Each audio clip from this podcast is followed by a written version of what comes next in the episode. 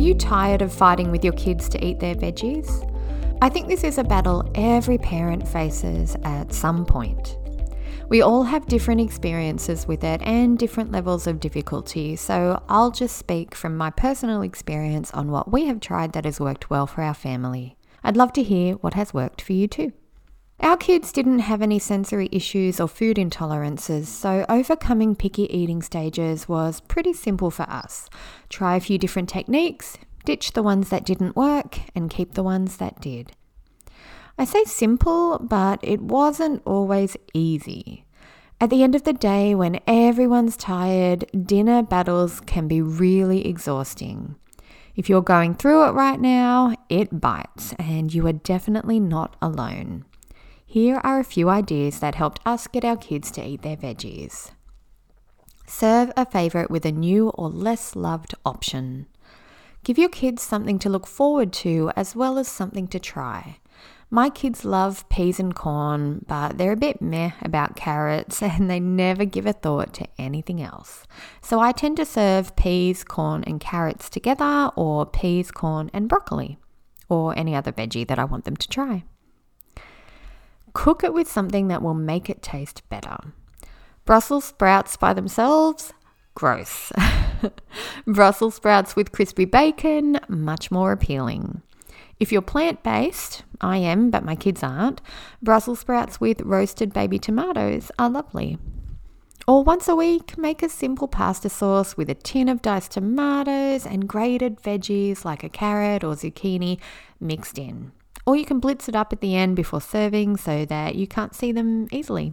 Prep salad veggies for them to snack on while you cook. The witching hour, when you're trying to cook dinner but have hangry toddlers clinging to your legs, is so stressful. But it's also the easiest time to get healthy food into them. Here's what worked for us. I would slice up some cucumber, capsicum, carrot sticks, or whatever else I had in my fridge drawer, pop it on a platter, and put it next to me on the counter as I cooked dinner. My kids would come in to complain to me about how starving they were, and right as they entered the room, I would grab a carrot stick and bite into it. So, of course, they wanted what I was having and would ask for some too. They'd get a snack while waiting for dinner, and I'd be less stressed at dinner time because at that point they had already eaten healthy stuff. So I didn't need to spend the meal coaxing them into eating healthy things with the rest of their dinner. Make it fun. I still remember the day I took the kids to a school holidays workshop at our local wetlands centre and they made turtles out of half an apple, carrot and cucumber sticks, and a cherry tomato for the head. The kids loved it and ate it all. We also called broccoli dinosaur trees, or we served veggies in different ways. So, corn kernels one day versus corn on the cob with cute little handles on another day.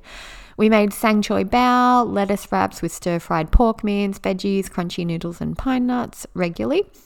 And you can put pretty much any veg on a pizza or in a quesadilla, and the kids love it as they get older and get to make their own.